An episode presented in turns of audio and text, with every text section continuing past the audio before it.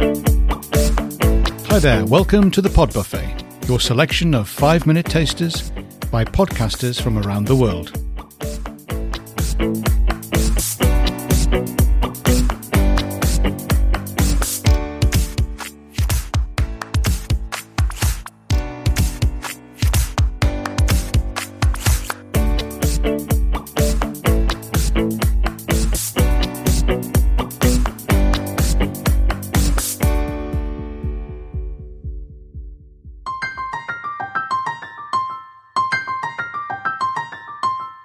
In a way, this urban legend, as most do, really reflects the ugliness of society back at us, and perhaps this is why this narrative is so persistent.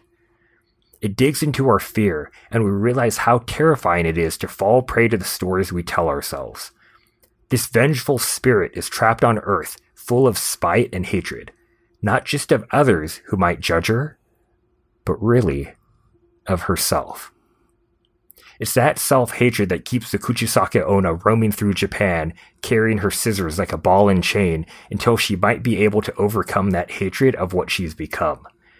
This is so especially tragic, as it was really the person that mutilated her face that's at fault here.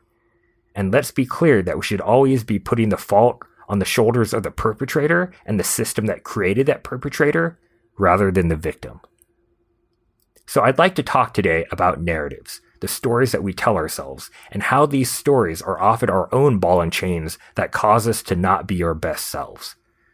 I'll be very specific in that often we have a lot of internal narratives that are driven from painful moments of our past, and I want to separate the narratives that I'm talking about from real traumatic incidents that should be worked on with a licensed therapist.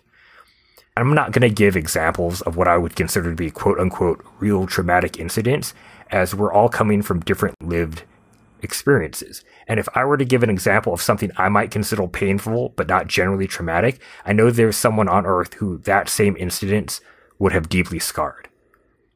The best thing I can do is talk about a narrative that I fell trapped to when I was recently doing some administrative work regarding uh, registration confirmations for an online workshop that I was co-facilitating.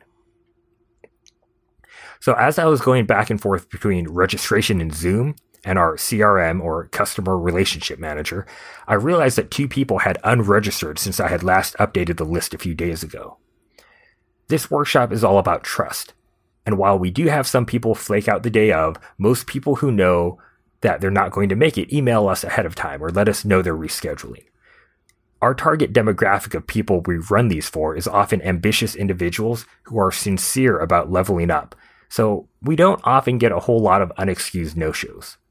So when someone just cancels registration all of a sudden, it stands out to me, and at the time, I kind of felt myself getting really offended. What the hell? I'm doing these workshops to help you, and you can't even just let me know you're canceling your registration? Did we do something in our recent marketing that turned them off? Oh God, they must not think I'm qualified enough to help them out. All sorts of stories rushed through my head, and I was feeling a bit down by this, especially since this particular workshop had one of the highest sign-up counts so far. And then I realized that these two people hadn't canceled at all. I merely missed the fact that since we had so many sign-ups, there's a second page for registrations that I didn't click on yet. And immediately, I felt like an ass making assumptions and judgments about these people who had literally done nothing wrong and actually were only supporting me, my business partner, and our work. This really makes me think of a story that Seth Godin tells about Pema Chodron, an American Buddhist monk. The story goes that she was at a meditation center and trying to meditate, only to have some guy next to her keep making like a clicking sound with his mouth. It was incredibly distracting, and as she was about to get up and ask the man to stop, she opened her eyes and realized that it was an old radiator in the building that was making the clicking sound.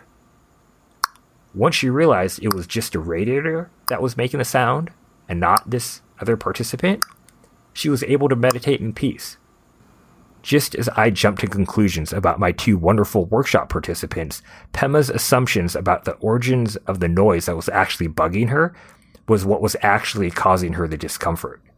It's so much less about the actual stimulus, but actually the stories we tell ourselves about them that causes us pain.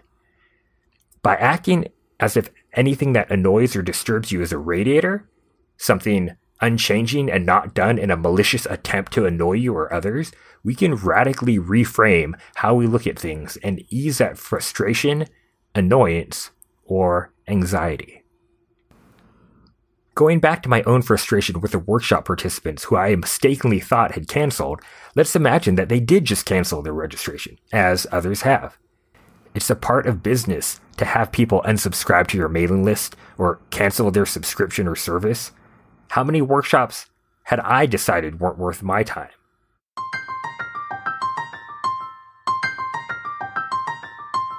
Thanks for being here and hope to see you again soon. Pod Buffet, the eclectic mix of podcasts from around the world, brought to you Monday, Wednesday and Friday with a digest on Saturday morning, just in time for a late breakfast or early brunch. Enjoy.